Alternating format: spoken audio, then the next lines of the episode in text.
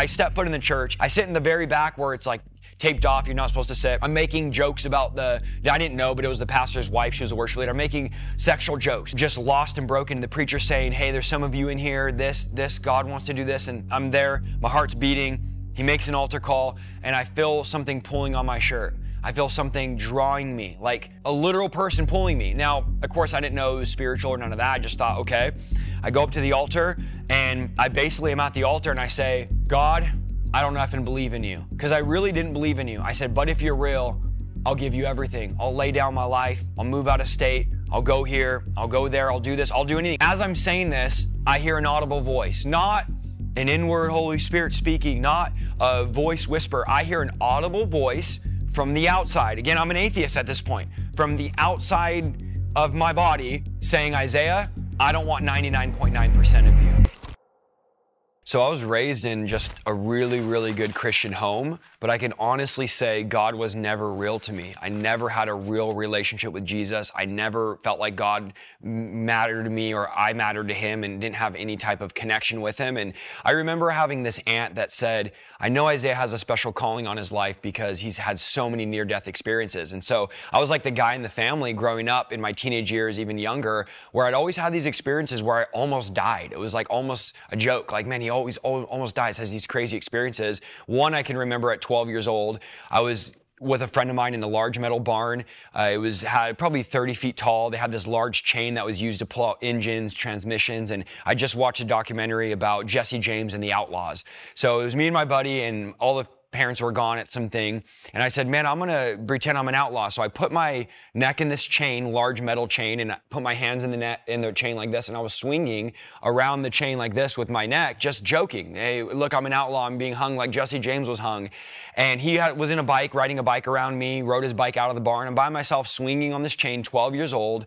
And I wake up and my hands are to my side. I'm looking down at my feet and I'm hanging in the air. Well, I didn't know what had happened was I'd passed out. I was hanging, passed out. The chain had spun because I was spinning around and it pulled me up into the air. My hands were to the side, and I just thought, I guess I'm dead. I mean, I'm hanging up in the air. There's no way I'm going to get off of this. I'm, my hands are to the side. I'm, I'm just completely chain tight to my neck. And I felt what I could only describe as the softest hands I've ever felt. I don't know what other way to describe it. I'm 12 years old, but I felt hands go into that chain and pull that chain open. Well, obviously, you know it's impossible for a chain to be opened up once it's tightened like that. I fell to the ground on my knees. I remember my knees hurting because I hit the ground.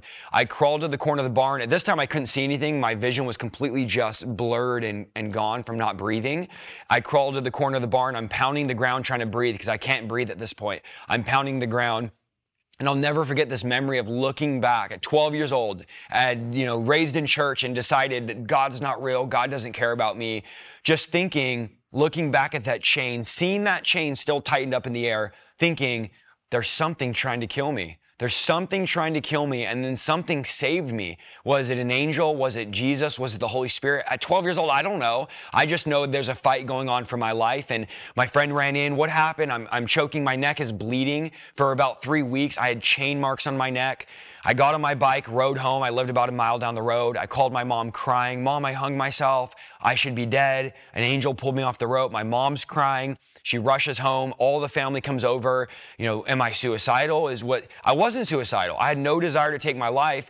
I just accidentally hung myself. And honestly, I should have been dead that day. And I get emotional talking about it because I really shouldn't be here. That was only the, an angel that day that pulled me off that rope. My mom cried. We went to the church and they were like, I became like, oh, this kid, Isaiah tried killing himself. In reality, I didn't. I just had accidentally hung myself, and an angel pulled me off the rope. And for about three, two to three weeks, I had chain marks around my neck that were like blood marks of that. We went to the doctors. The doctor said, "Yeah, you definitely shouldn't be alive. This is a miracle." And God spared me. Another time, I could I could recall, me and my brother were driving in the back of this trailer, and a friend of ours was driving a tractor. We were going 35 to 40 miles down the road, and we're on a country road. I grew up in the country, and we're in this little trailer, and he ended up turning onto our road and the trailer broke flipped upside down. So me and my brother upside down in a trailer. He doesn't know this because the tractor's so loud and my friend's driving. He doesn't know we're back there upside down in this trailer. He thought everything was fine. We're getting drug under a trailer at 45 miles an hour, a mile down the road, and should have been dead. And I remember in that moment having this out of body experience and watching myself being drugged down the street. Flipped the trailer over when we got there. Everyone was screaming, and we were not a scratch on us. I mean, I had a little scrape on my arm, but me and my brother were completely fine. Another time that God spared my life. And, and then, you know, years went by. I just remember being my whole life wanting to be a police officer growing up. That was my dream. And so I was, you know, 12 years old. I want to be a police officer. 14 years old. I want to be a police officer. 16 years old. I graduated high school. I want to be a police officer. Went to college at 16. 19 years old. I want to be a police officer. So here I am, my whole life wanting to be this police officer. My mom's an officer. This was my dream. And I got to a place where I was just bitter. I was hard hearted. I was angry.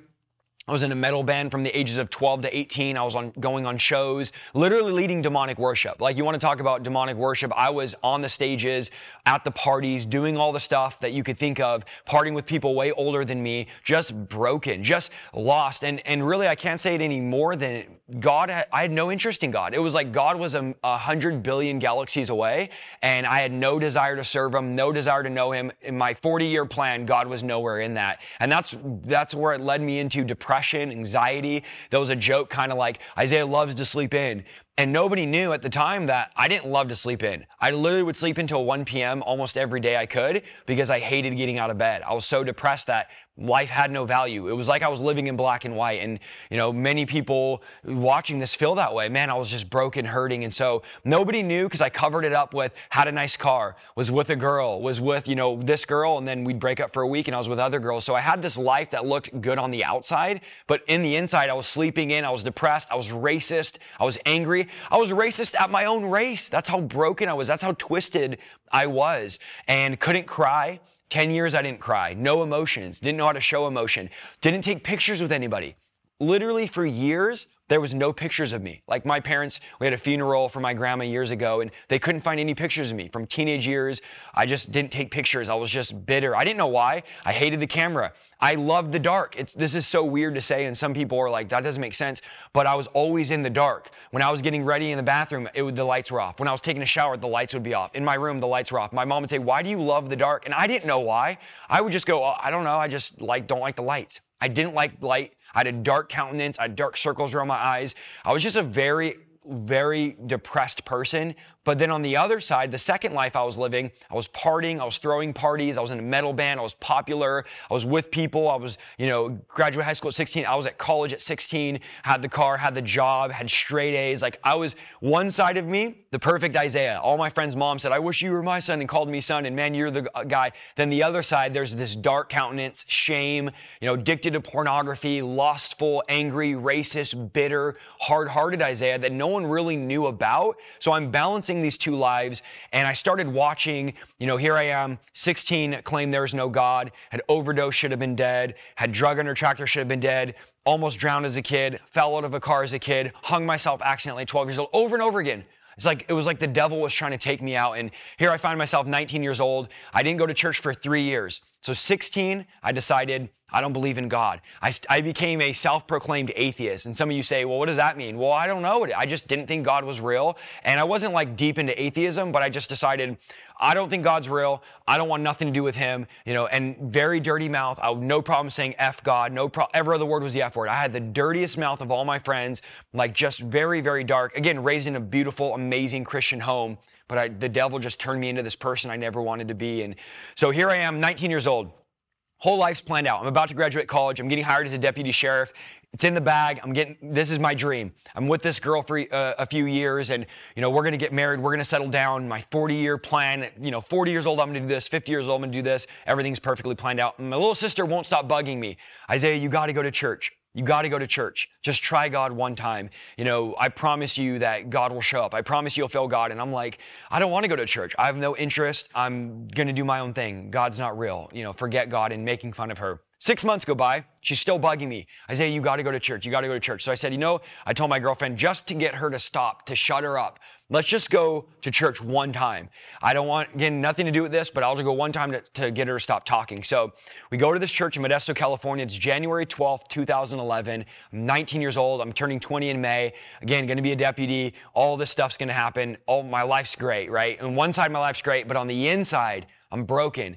And then backtrack a little bit. I'm watching all these documentaries of global crises, the world's ending, the people in need in this. And I'm starting to lose my appetite at that time for partying, for drinking, for the vanity that I was involved in. And I'm starting to have questions of like, what is the meaning of life? What is, and I'm laying in bed at night looking up going, there has to be more to life than this. And again, I get emotional talking about it, but I look back, I was so lost and broken, going, I had no purpose, I had no direction. And years I spent just same parties, same people, same clubs, same shows, same mosh pits, same drugs. This is over and over again. The same soup reheated, we used to say. And I'm like, man, is this really what I want for my life? And so I said, you know what, I'll go. I'm watching all these documentaries. I'm at the parties trying to tell everyone the world's ending. We're running out of water and food because I'm watching all these Netflix documentaries. I go to the church, the preacher's up there, and I remember when I stepped through the door of that church saying in my head, I'm never coming to church. This will be the last time I ever step foot into church again. I want nothing to do with this. But then I also remember feeling something. I don't know what it was. Was it God? Was it an angel? I just walked in going, I feel different. I've been in church from the ages of zero to 16. Three years now, I've not stepped into church, and here I am three years later going, man, I feel something different here. So I sit in the very back where it's like taped off, you're not supposed to sit. I'm making jokes about the, I didn't know, but it was the pastor's wife. She was a worship leader. I'm making sexual jokes. That's how far I am. That's how, how far are, do you have to be where you're sitting in a church making a sexual joke to your friend. Here you have your friend on one side, one of my buddies, Logan, my girlfriend on this side, and I'm whispering to Logan, making sexual jokes about the pastor's wife. So there I am making jokes and just lost and broken. The preacher saying, Hey, there's some of you in here, this, this, God wants to do this. And I'm at, I'm there, my heart's beating. He makes an altar call, and I feel something pulling on my shirt. I feel something drawing me, like a literal person pulling me. Now, of course, I didn't know it was spiritual or none of that. I just thought, okay. I go up to the altar, and I basically am at the altar, and I say, God, I don't know if I believe in you, because I really didn't believe in you. I said, but if you're real, I'll give you everything. I'll lay down my life. I'll move out of state. I'll go here. I'll go there. I'll do this. I'll do anything because I just thought God wasn't real. So I thought I might as well just say whatever because God isn't real. So I could just make all these claims and who cares? But I was so desperate for God to be real. I wanted so bad for there to be a God. Even though I was an atheist, I wanted there so badly to be a God. I wanted so badly something to be out there to say, you're not here by accident. You're not a, a, a clump of cells that's evolved, you know, from a, a puddle 10 million years ago. I wanted to, to matter. I wanted to have purpose. I wanted to be, that's why I wanted to be in law enforcement, because I wanted to help people. But how does the atheist who there is no God help people? How does he have destiny and purpose? So I wanted that, but I also didn't believe God was real. So here I'm at this crossroads at an altar, a Christian church. Don't even really know how I got there at that point, saying, God, I don't effing believe in you. But if you are real, I mean, who cares? You're not, so who cares? I'll say what I want. And I'm saying stuff that looking back, I'm like, why did I even say that? I'll move out of state, I'll travel, I'll preach. I'll, I mean, what, is, what does this even matter? And as I'm saying this, I hear an audible voice, not an inward Holy Spirit speaking, not a voice whisper. I hear an audible voice from the outside. Again, I'm an atheist at this point. From the outside of my body, a loud voice from, from above me saying, Isaiah, I don't want 99.9% of you. Now, first of all, the God of the universe, the God of 7 billion people, the one that was and is and is to come, says my name. That changes everything. God says my God, God, an atheist, God knows my name. And there is a God. So here I'm having this, there is a God, he knows my name, and wait a minute, he doesn't want 99.9% of me. That's the first thing I heard from God was, I don't want halfway. I'm not interested in, of course, I didn't know Jesus said, you know, you have to lay your life down. And here God is saying, I don't want 99.9% of you, but if you'll give me everything, I'm going to use you. And so from that moment on, I don't know, was it a vision? Was it a trance? Was it an out of body experience? All I know was I was seeing bright lights. I was in another place. I was no longer at that altar, but I'm in another place seeing a bright light in front of me was it God? I couldn't see. It was just a bright light speaking to me saying, Isaiah, this is the plan I have for your life. I'm now seeing me preach in front of thousands of people. I'm now seeing all that God has done for me. I'm now realizing, because I grew up knowing Jesus died for me. I grew up praying the sinner's prayer at every camp and every event. I prayed it. I knew Jesus. I knew he died, but I didn't believe it. It wasn't real to me. And I decided all that was fake. Well, now the reality of the cross, the reality of who Jesus is, the reality that God is real, all the memories I had of growing up in church is now like, all hitting me in the face at once. And I'm having this out of body experience where God is saying, I have a plan for you.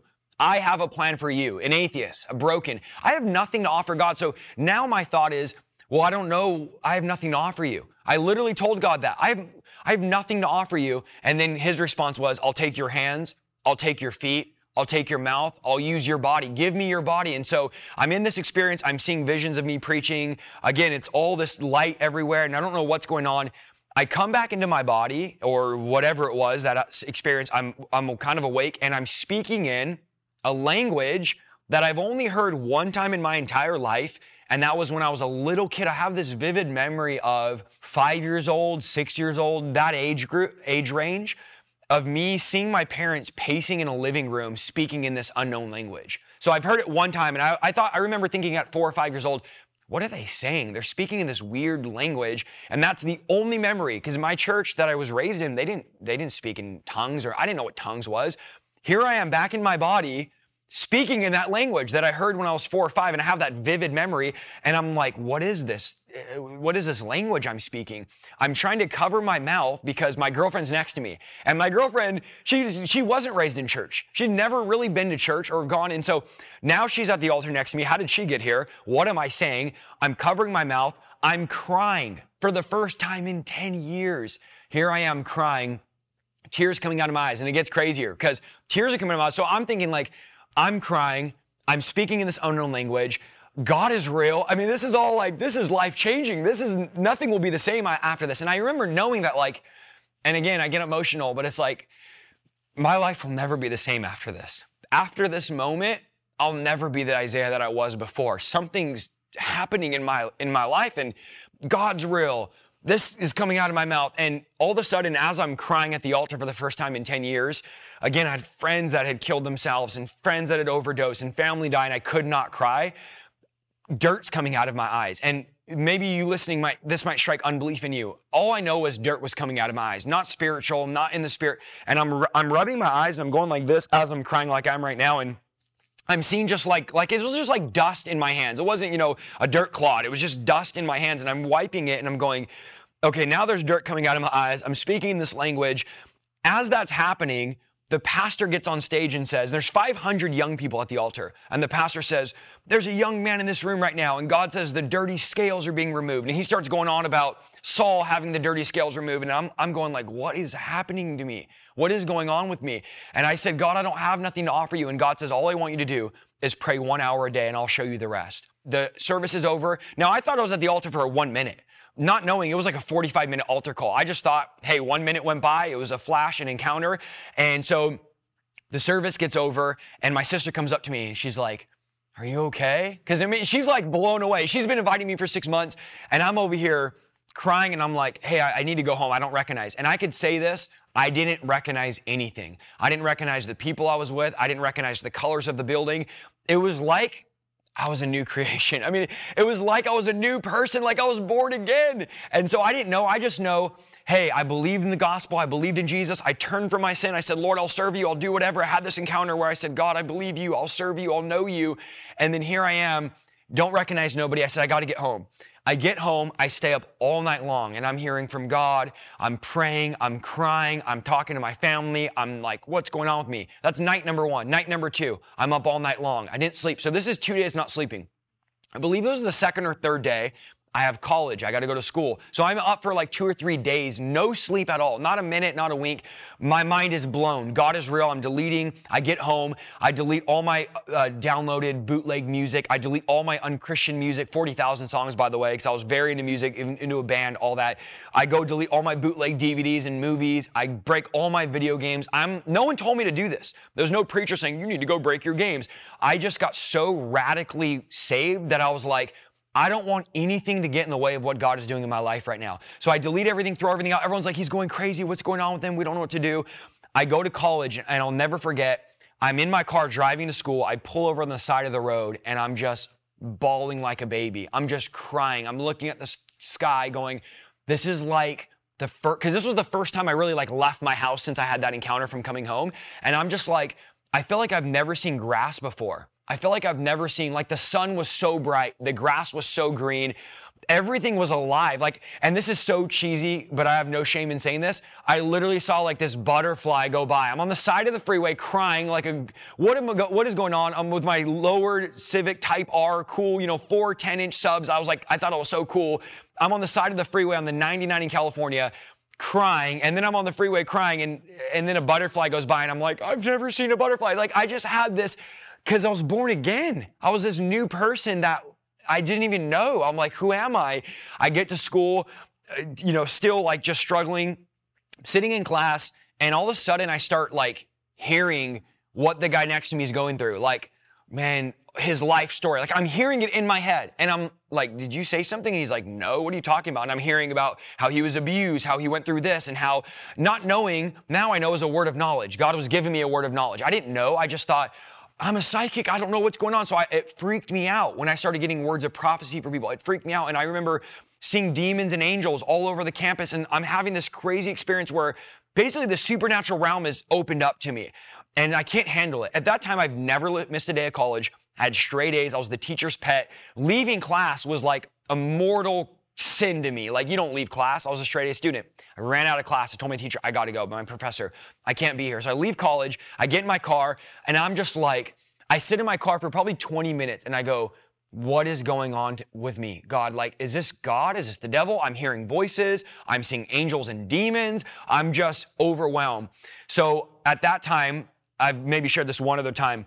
I had all my music deleted, everything gone. Well, I had this iPod, and this how 2011, this thick iPod, 120 gigabytes. I remember my parents had gotten it for me in my glove box with all my music on it.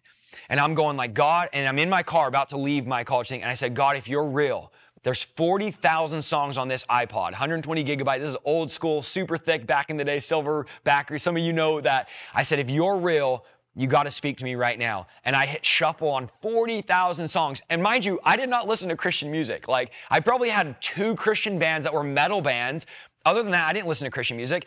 I hit shuffle on 40,000 songs, and the song that came up, you can look it up to this day, was called Isaiah, which is my name, The Willing. And it was from a band called For Today, a Christian band, and the entire song was about, Here I am, Lord, send me. I'll go to the nations. I'll do what me to do. I broke down crying. I said, Lord, say no more, you know, I'll never doubt you again. I drove home, and that led to days of not sleeping, about three days, not eating, having this radical experience with God friends of mine were coming over and I was just sharing my testimony in my living room. They were getting saved. My brother got saved. My sister got saved. All as radical as me. As radical as I got saved, they all started getting saved. Just my parents got lit on fire. Again, my sister, my brother, my aunts, my uncles, my cousins, my friends I was partying with, they were like, Where's the party? I was like, Coming to my house. And I was just in my living room share my story of what God had done.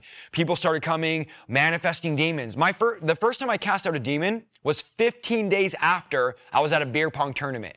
So think about this. December 31st of 2010, I'm at a beer pong tournament. January 15th of 2011, I'm casting out demons. So it was that radical going from death to life. So here I am, you know, my uncle, who's a big part of my life, he was in ministry for 30 years. They said, You got to talk to Isaiah. He's crazy. He's lost his mind. We sat down 14 hours straight. I talked to him. He said, Okay, what do you want to do? I said, All we're going to do is pray, and God says He's going to bring revival to my home. That led to a prayer meeting, me sharing my testimony, and within four to five months, there was 400 to 500 people coming to my house hearing me share my testimony. And mind you, I was living with my parents in, in a pretty big country property. I told my mom, we got to move out all the furniture. We got to move out everything because God says there's going to be revival. Think about this. You're my mom or dad, and here I am. I just got saved from being an atheist, and I'm telling you, there's going to be hundreds of people coming to our house for revival, and you're moving out furniture, TVs, movies, everything in my house I got rid of because I was like, God's going to show up here. So literally, the only thing in my house was a kitchen table. The, the uh, bedroom, I mean, the living room empty, the back living room empty, the kitchen empty, just one kitchen table, some chairs, and an empty, huge room. And I started preaching, and hundreds of people started coming. People were outside looking through windows. Miracles started happening. My aunt, who was born deaf in one ear, who's very well known in the hospitals out here, she got her hearing back, brand new eardrum. My cousin was deaf in one ear, got hearing back. We had a guy who was in a wheelchair for years walk. We had people that were blind get their eyesight back. A bunch of my friends were getting delivered of demons. Well, at that time, you know, I'm saved several days. God is moving, stuff's happening. I want to share this though. I remember after getting saved, every time I would share my faith, I would feel something in me wanting to come out of me, like this dark thing uh, talking to me. I don't want to be here. Leave me alone. Like some another voice in me.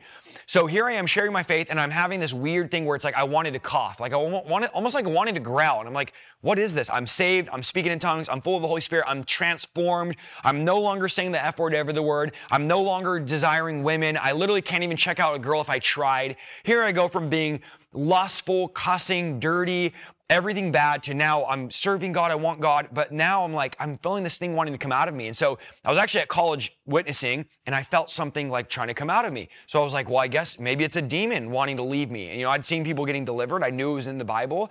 So I go to my car, I try to get it out of me, and it's like, it won't come out of me. It's this thing that's just there, won't, won't leave. I get to work, I worked at Starbucks. I'm witnessing to a guy at Starbucks, and I'm feeling this thing. As I'm sharing, I wanna like cough or growl. It's the weirdest feeling, like going like, mm, mm, like this thing growling out of me as I'm trying to share my faith. So I'm like, this has to be a demon. And I hear, I'm hearing this voice, not leaving, I'm not leaving, I'm not leaving, I don't want to be here. I'm not. So it's like saying I don't want to be here. Then it's saying I'm not leaving. It's just, I'm like, this has to be a demon talking to me. What is this?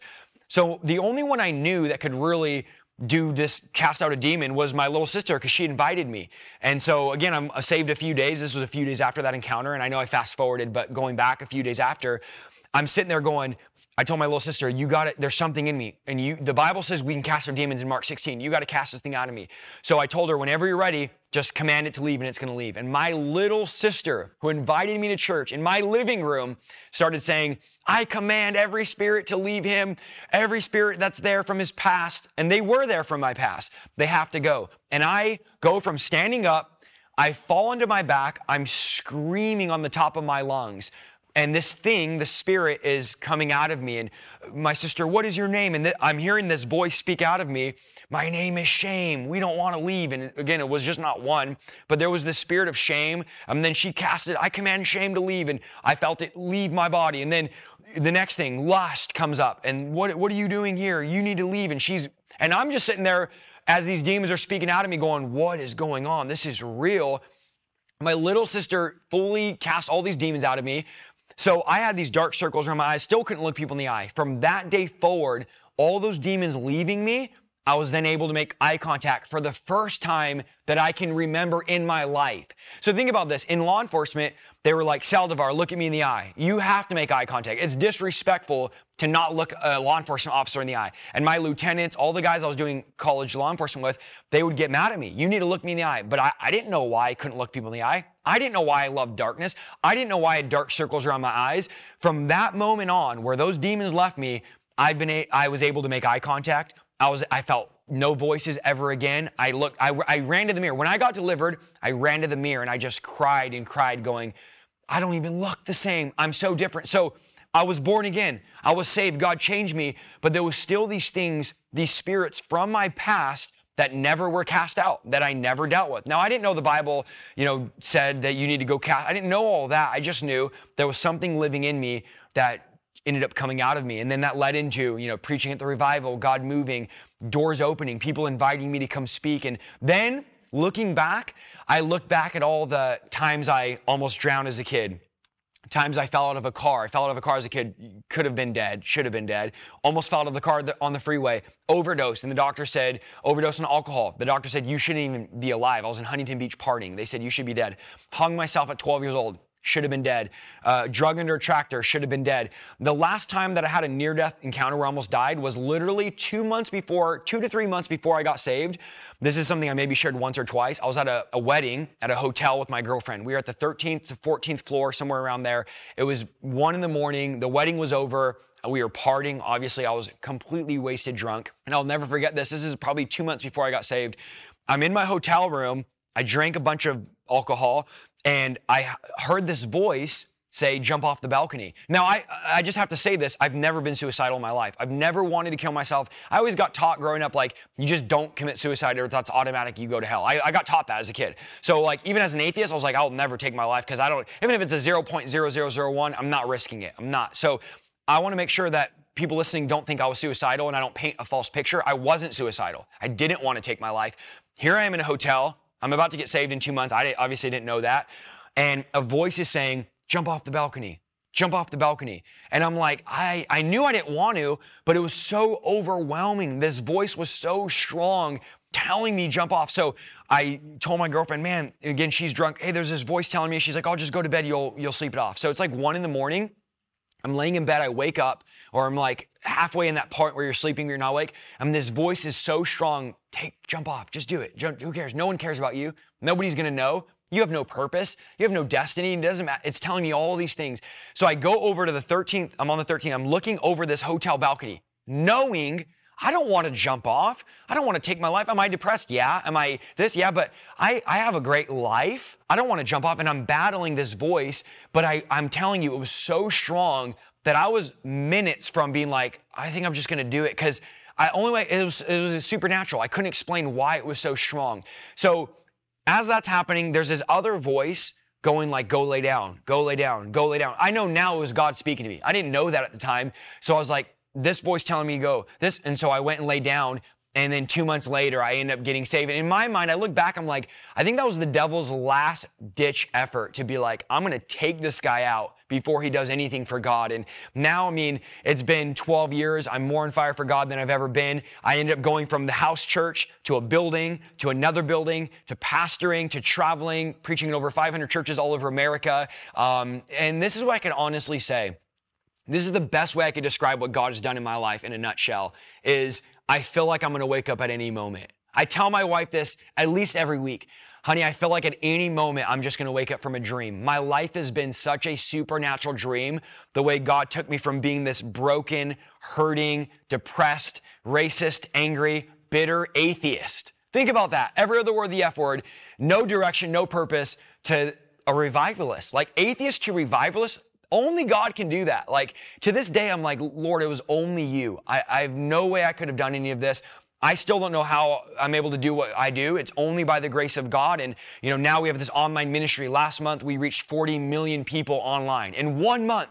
Only God. And I realized those stadium vision I had in 2011 where I was in stadiums, it was a digital stadium. It wasn't a real physical stadium. When God said, you're going to reach millions of people and do this, it was not just physical, but also online reaching millions of people. And it's been a dream that I pray I'd never wake up from. It's been supernatural. Again, there's so many things I could say about it, but man, God has done such an amazing work in my life. For all those listening, listen, you're, wa- you're watching this going, how could God ever with a guy like me? How could God do it? If God can do it in me, I promise you God can do it in you. Maybe you're one of those people that are like, lay in bed at night and look up, go, there has to be more to life. Maybe you're successful like I was and you're going down that path, but you feel empty, broken, worthless. Maybe you're an atheist saying, I don't believe in God, but I know there's more to life man, if God can do it in my life, God can do it in your life. I know God will. I know God can. I've seen people come out of the New Age. I've seen them come out of uh, Buddhism, Hinduism. I've seen them come out of atheism. I've seen dead, the dead back to life. I've seen bodies restored. I've seen marriages restored. I've seen drug addicts get delivered. And if God can break all my addiction in one second, years of pornography addiction, years of sexual sin, years of bitterness and anger, God did it for me in one moment. I know God can do it in anybody. Isaiah, who is Jesus to you? Jesus is everything. Jesus is the love of my life. He's my best friend. He's my counselor. He's my guide. He's my Lord. He's my Savior. I know these are maybe cliche things to say, but literally, I am so obsessed with this man. Like, let me just say, when I got saved the night, I remember the preacher saying, Some of you are going to be so obsessed with God, it's all you think about. And I remember thinking, That's crazy. Why would I think about God? I would never. And I remember waking up and being like, He's the first thing I think about. Going to bed, He's the last thing I think about. 12 years later, I can honestly say I get out of bed and I, Jesus is the first person on my mind. When I'm in bed, he's the last thing on my mind. I am obsessed. I'm addicted to the presence of this man. I'm addicted to this person.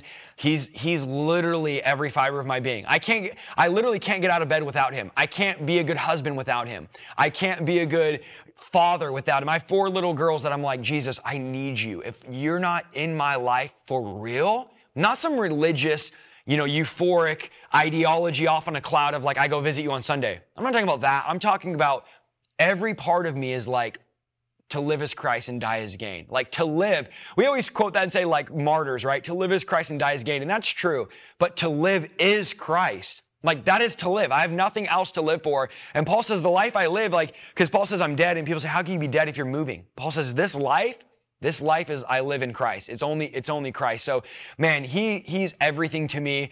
I'm absolutely obsessed with him. I will not stop until every person I could reach has heard about him.